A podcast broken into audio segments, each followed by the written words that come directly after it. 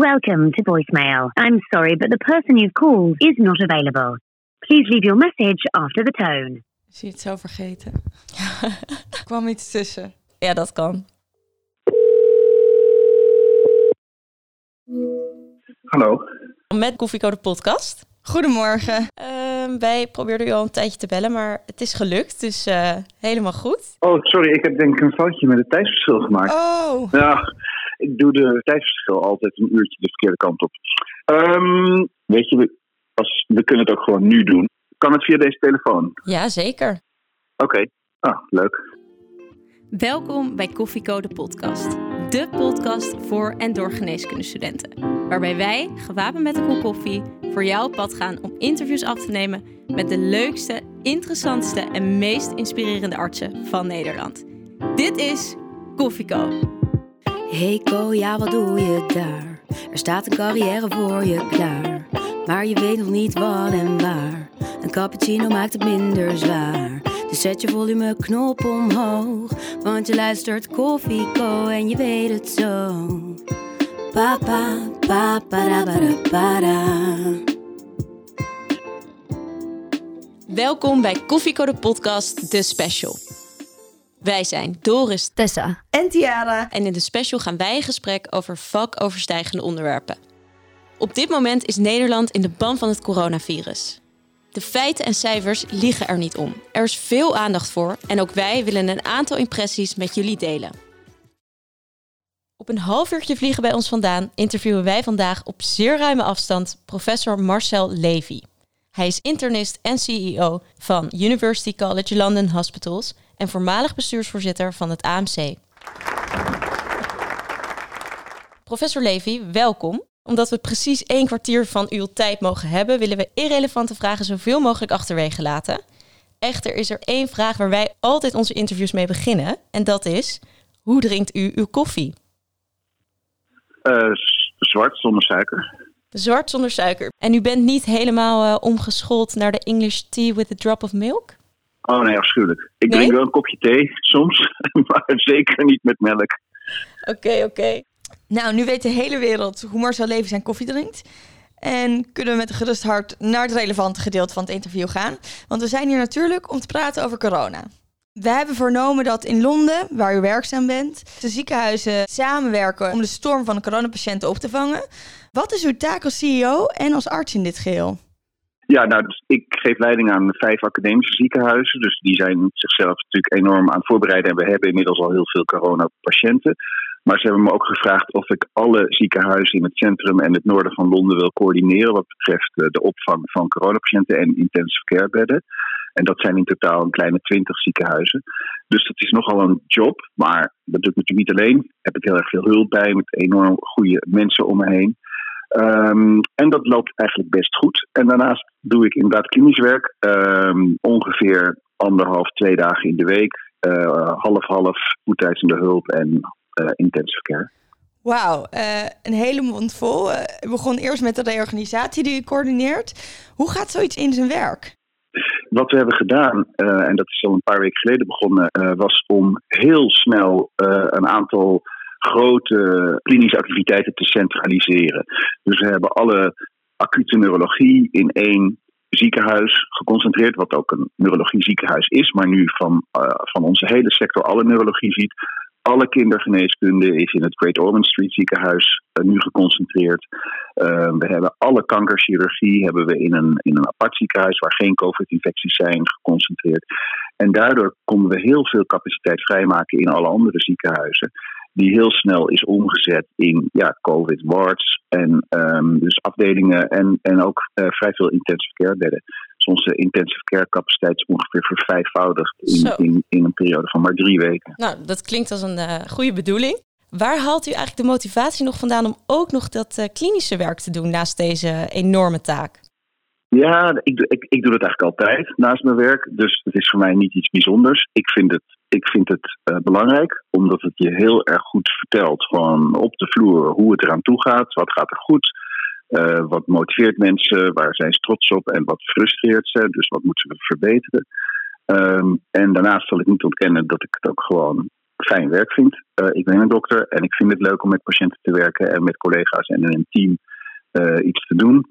En het extra argument wat er nu nog bij is gekomen, is dat ik het ook wel plezierig vind als ik mijn staf en collega's vraag om zich enorm in te zetten en, en, en, uh, en zelfs ook een zeker risico te lopen om met deze hele zieke mensen te werken, dan denk ik dat ik dat zelf ook gewoon moet doen. Ja, want is uw poli ook COVID-vrij of, is dat, uh, of is dat helemaal niet zo? Ja, in mijn poli is normaliter is een soort mengsel van algemeen interne en hematologie. En die polies zijn al ook drie, vier weken geleden volledig telefonisch gemaakt. dat is sowieso wel grappig, want dat proberen we al jaren voor elkaar te krijgen. En het is altijd een heel gedoe. En nu was het in een weekje geregeld. En we gaan het ook niet meer terug veranderen, denk ik. Nee? Nee, er zijn natuurlijk heel veel dingen die we nu leren en die we nu anders doen. Waarvan we denken, hé, hey, gaat eigenlijk best wel heel oké zo. Dus als dit allemaal achter de rug is, dan gaan we natuurlijk even heel goed nadenken wat we gaan blijven doen op deze manier. Ja, dat kan ik me wel voorstellen. Maar Marcel, weet je, dit klinkt best wel als een uh, topdokter. En uh, alles coördineren en ook nog eens op de werkvloer aanwezig. Lazen ook dat u werkweken van 100 uur draait. Hoe kan je dan nog fit blijven om uh, jezelf zo goed mogelijk te beschermen tegen het coronavirus? Die 100 uur, dat klopt wel. En dat is best wel heel veel. Dat zou ik niemand aanraden om dat langdurig te doen. En mezelf ook niet. Maar het, het kon even niet anders. Het is, is echt super intens. Um, dus ik heb een beetje, ja, een beetje nagedacht van hoe ga ik mezelf inderdaad uh, fris en vrolijk houden. Dus ik ga elke ochtend een dik uurtje fietsen in een van de grote parken vlak bij mijn huis. Ik ben inderdaad net terug. Dus, um, uh, en dat doe ik heel consequent. En ik ga bijvoorbeeld twee uur voor ik ga slapen, ga ik geen e-mails meer lezen. En nou ja, zo is allemaal dingen waar, waar ik zelf anders nooit zou over nadenken, heb ik nu iets, nou ja, iets meer gestructureerd. Ja, want even voor de goede orde, hoe laat is het daar nu?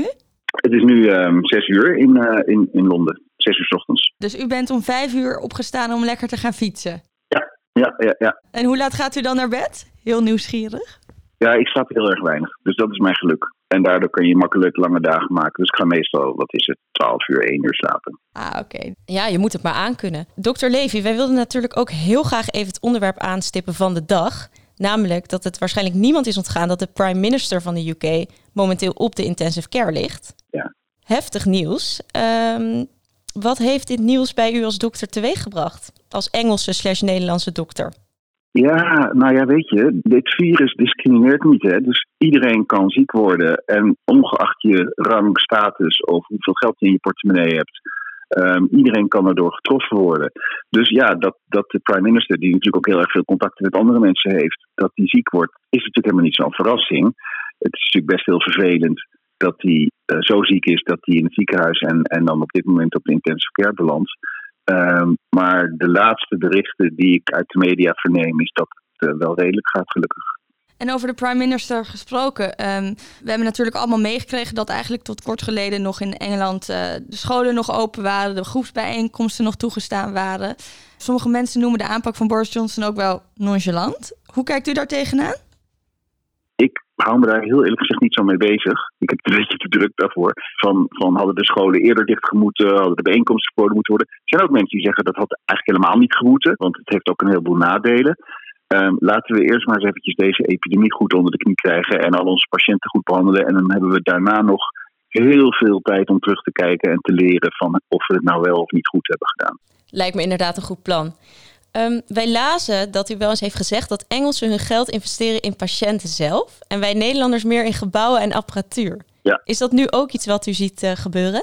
Ja, maar dat mes snijdt aan twee kanten. Want um, er is inderdaad een fantastische um, inzet van personeel. En, en eigenlijk met alle tekorten die er zijn en met alle ziekteverzuim die er op dit moment is, zijn we toch redelijk in staat om alles up and running te houden. Um, die mooie gebouwen, die missen we wel een beetje in Londen. Want wat hier bijvoorbeeld echt een, een issue is, is uh, komt er wel voldoende zuurstof uit de muur in sommige ziekenhuizen? Um, en dat is een discussie die heb ik eigenlijk in Nederland nog niet zo vaak gehoord. En dat komt omdat heel veel van die ziekenhuizen echt al hartstikke oud zijn en oude leidingen hebben. En um, ja, eigenlijk nauwelijks bestand zijn tegen de grote aantallen patiënten die we nu behandelen. En uh, dokter Levy, over de hele wereld hebben medici op dit moment een hele grote invloed op uh, nou, politieke beslissingen die er worden genomen. Bijna meer dan de politici zelf. Moet dat eigenlijk niet altijd zo zijn, vindt u? nou, dat zou, wat zou dat fijn Nee, zijn? grapje hoor. Nee, natuurlijk niet. We zijn een samenleving en er zijn ook eh, hele andere superbelangrijke disciplines die nu misschien iets minder aan het woord zijn. Maar dat komt vast wel weer goed. Maar ik vind het op zichzelf wel belangrijk dat de medische discipline en dat mensen die werken in de zorg hun partijtje meeblazen in het maatschappelijk debat. Maar dat hoeft echt niet altijd zo overdreven te zijn als dat het nu is.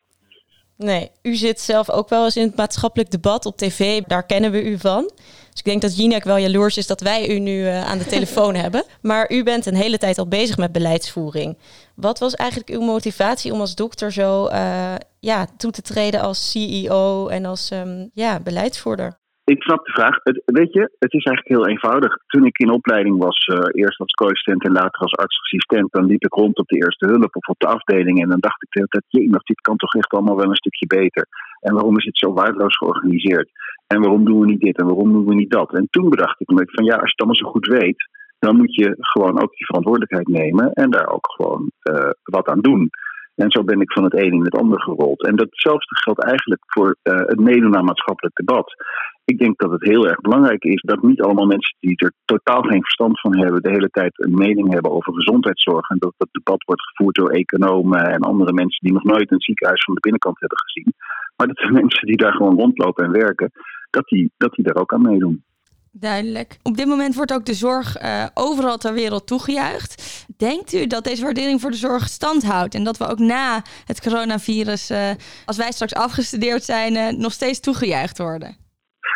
Nou, weet je, ik denk dat dokters en gezondheidszorg altijd wel toegejuicht is door een heel groot deel van de bevolking. Alleen er zijn ook wat mensen die mopperen en klagen en die hadden de laatste jaren uh, veel aandacht en uh, soms wel de overhand. Maar ik denk dat gewoon het basale vertrouwen wat mensen hebben in gezondheidszorg en in artsen, dat dat nu enorm aangewakkerd is. En ik denk niet dat dat heel snel gaat verdwijnen. En, en dat is een goed ding. Uh, nou moeten we dat vertrouwen natuurlijk ook blijven winnen en niet beschamen, maar ik ben daar optimistisch over. U had het net over toen u co-assistent was. Wij zijn natuurlijk een, uh, een podcast voor en door co-assistenten. Nu ben ik eigenlijk wel stiekem heel benieuwd. U bent nu superdokter Marcel Levy, maar hoe was u als co-assistent? Oh, ik hoop niet heel anders dan dat ik nu ben, maar het is al een stukje jonger. Uh, nee, weet je, ik, ik kan mijn co-assistententijd echt nog, nog echt uh, tot in het kleinste detail herinneren. Dat, dat was gewoon een fantastische tijd waarin je allemaal hele nieuwe dingen leert, allemaal hele leuke ervaringen opdoet. Uh, uh, fantastische uh, collega's leert kennen. Dus ik, ik zou dat voor geen, geen seconde gemist willen hebben, heel eerlijk gezegd. Um, en daarna kom je weer in een andere fase, dan ben je artsassistent en dat is ook weer een beetje anders. Maar dat, al, die, al die stappen zijn. Het is niet alleen het doel natuurlijk wat je wilt bereiken, maar het is ook de reis die je maakt om daar te komen. En als je geniet van al die stappen, dan, dan, dan heb je denk ik een prettiger professioneel leven. Ja, en in Nederland nu op dit moment zijn alle co-assistenten, al hun kooschappen liggen stil, net zoals wij. Vandaar dat wij nu de tijd hebben hiervoor. Um, hoe zit dat daar in Engeland? Um, ja, dus, dus de medical schools zijn allemaal dicht. Um, dus, en dat betekent dus ook dat de co-assistenten op dit moment niet in het uh, ziekenhuis hun kooschappen volgen. Uh, het overgrote deel van de co-assistenten heeft zich opgegeven als vrijwilliger. Volgens mij gebeurt dat in Nederland ook. Um, en doen uh, best, wel, best wel belangrijke jobs. Om een heel goed voorbeeld te geven, um, uh, met al die honderden intensive care patiënten die wij hebben, hebben we geleerd dat het voor veel patiënten met ernstige longontsteking belangrijk is om ze af en toe op hun buik te draaien. Nou, dat, dat klinkt allemaal heel simpel, maar dat is bij een beademde patiënt met ik weet niet hoeveel lijntjes en infusies een enorm project. En um, de co-assistenten hebben wat we dan noemen proning teams gemaakt, waarbij ze de verpleging en de artsen helpen om patiënten te draaien. Twee of drie keer per dag. Um, en andere co-assistenten die werken bij ons op de afdeling en die uh, bellen met familie van patiënten. Want uh, mensen mogen geen bezoek. Dat is al erg genoeg. Maar het is natuurlijk voor de familie die thuis zit en super bezorgd is, uh, minstens zo erg. Dus als je twee of drie keer per dag een telefoontje krijgt vanuit het ziekenhuis waarbij iemand je even vertelt hoe het gaat met je familielid, dan helpt dat ook. En de verpleging heeft daar gewoon geen tijd voor, maar dat kunnen medische studenten heel erg goed doen. Wij hebben uit betrouwbare bron gehoord dat u altijd erg begaan bent met uh, co-assistenten. Vandaar misschien dat u ook ja heeft gezegd op dit interview. Is er een verschil tussen de Nederlandse co-assistenten en de Engelse co-assistenten? Nee, grappig genoeg is het precies hetzelfde. En dat is een van mijn leukere waarnemingen. Dus uh, er zijn kleine verschillen. Ik denk wel eens dat de Engelse co-assistent in, in ongeveer het gelijke fase van de opleiding misschien iets meer kennis heeft, in de zin van feitenkennis. Maar dat de Nederlandse co-assistenten vaak veel praktischer en handiger en sociaal begaafd zijn. Maar ik zie co-assistenten ook aan het einde van een opleiding. Um, dus als ze bijna arts zijn, en dan zie ik eigenlijk helemaal geen verschil met de, met de Nederlandse co-assistenten. Gelukkig maar. We zijn bijna aan het einde gekomen van dit interview al. Toch zit er nog wel één onderwerp in mijn achterhoofd die ik eigenlijk wel wil benoemen. Dat is namelijk eh, Brexit. Dat was een onderwerp wat voor de COVID natuurlijk uh, constant aan de orde was. Zijn er eigenlijk voorzorgsmaatregelen getroffen voor ziekenhuizen in verband met Brexit? Ja, nou ja, um, het is grappig dat je het woord Brexit noemt, want dat heb ik de afgelopen drie weken echt nul keer gehoord. Terwijl dat in de drie jaar hiervoor ongeveer 16 keer per dag werd, uh, werd gezegd. Um, dus dat is plotseling helemaal weg. Het zal wel weer terugkomen, maar dat is nu echt geen item. Um, doordat Brexit en een no-deal Brexit zo lang een dreiging is geweest, hebben ze in Engeland gigavoorraden opgebouwd. Um, pakhuizen vol met medische spulletjes. En die kwamen ons natuurlijk wel een beetje van pas toen er plotseling zo'n enorme stijging in coronaviruspatiënten waren. Dus al die pakhuizen zijn nu open en de spullen zijn verdeeld. En dat heeft hier de situatie met hier, weet je wel, mondkapjes en uh, nou ja, alles wat je nodig hebt, um, ietsje makkelijker gemaakt in het begin. Toch een voordeel uit Brexit. ja, een klein voordeeltje. Wij eindigen onze podcast elke aflevering altijd met een tip voor alle luisterende jonge dokters. Dat mag van alles zijn, dat mag overal over gaan. Uh, wat zou u jonge dokters willen meegeven? Um, leuke vraag. Ik, ik denk dat je um, als co-assistent en als aankomende dokter, dat je je soms wel eens afvraagt van ja, wat, wat voeg ik nou eigenlijk toe en wat betekent nou eigenlijk voor andere mensen nu en in de toekomst? Nou, ik denk dat deze periode ons leert dat er eigenlijk geen, geen mooier beroep is dan dat van, van dokter. Waarin je dus extreem maatschappelijk relevant kunt zijn. Ook op individueel niveau mensen onwijs kunt helpen of hun familie kunt bijstaan. En ongelooflijk positieve bijdrage kunt leveren en concrete bijdrage kunt leveren aan andere mensen hun leven. En wat een voorrecht dat je ook zo'n stukje intensief leven van andere mensen kunt, kunt delen. Um, dus ik, ik ben altijd al heel blij geweest dat ik dokter ben geworden en dat ik dokter ben. Maar dat is in deze periode eigenlijk nog veel intenser dan, dan daarvoor. Het besef wilt u vooral meegeven hoe bijzonder het is en hoeveel we bij kunnen dragen als uh, jonge dokters. Absoluut. Dokter Levy, heel erg bedankt voor het interview. Fijn dat we een klein uh, deel van uw tijd mochten innemen en uh, u wat vragen mochten stellen over de situatie daar. Nog één laatste vraag. Als u iemand zou mogen interviewen op dit moment over corona, wie zou dat dan zijn? Oeh, dat is een goede vraag. Uh, in Nederland bedoel je, of in het algemeen? In het algemeen. We dream big. Ja, nou weet je wie misschien wel leuk is, maar ik weet niet of je hem aan de lijn krijgt. Dat is Boris Johnson, wat je ook van hem vindt. Want hij heeft natuurlijk die beleidskant meegemaakt en het crisisteam en alle stress. Maar nu ook wat het is als patiënt om heel erg ziek te zijn van deze ziekte. Dus ik denk dat zijn levensles um, ongelooflijk belangrijk is. En, en misschien nog wel ja. meer dieper gaat dan die van andere mensen. We gaan hem proberen te bellen. Dank voor deze tip. ja, helemaal een goed idee. Nou, dokter Levy, bedankt voor dit interview. Geweldig dat u uh, de tijd kon vrijmaken. En uh, volgende week zelfde tijd? ik vind het prima. Oké, okay, nou, bedankt. Leuk met jullie gesproken te hebben. Ja. Succes vandaag. Dankjewel, jullie ook. Dag. Dag. Beste luisteraars, bedankt voor het luisteren naar deze bijzondere aflevering van Koffiecode Podcast. Als medische podcast willen ook wij benadrukken dat de maatregelen omtrent corona heel serieus genomen moeten worden. Dus stay at home en blijf in verbinding met elkaar door te luisteren naar onze podcast, ons te volgen op onze social media kanalen en jullie verhalen in te sturen. Dankjewel.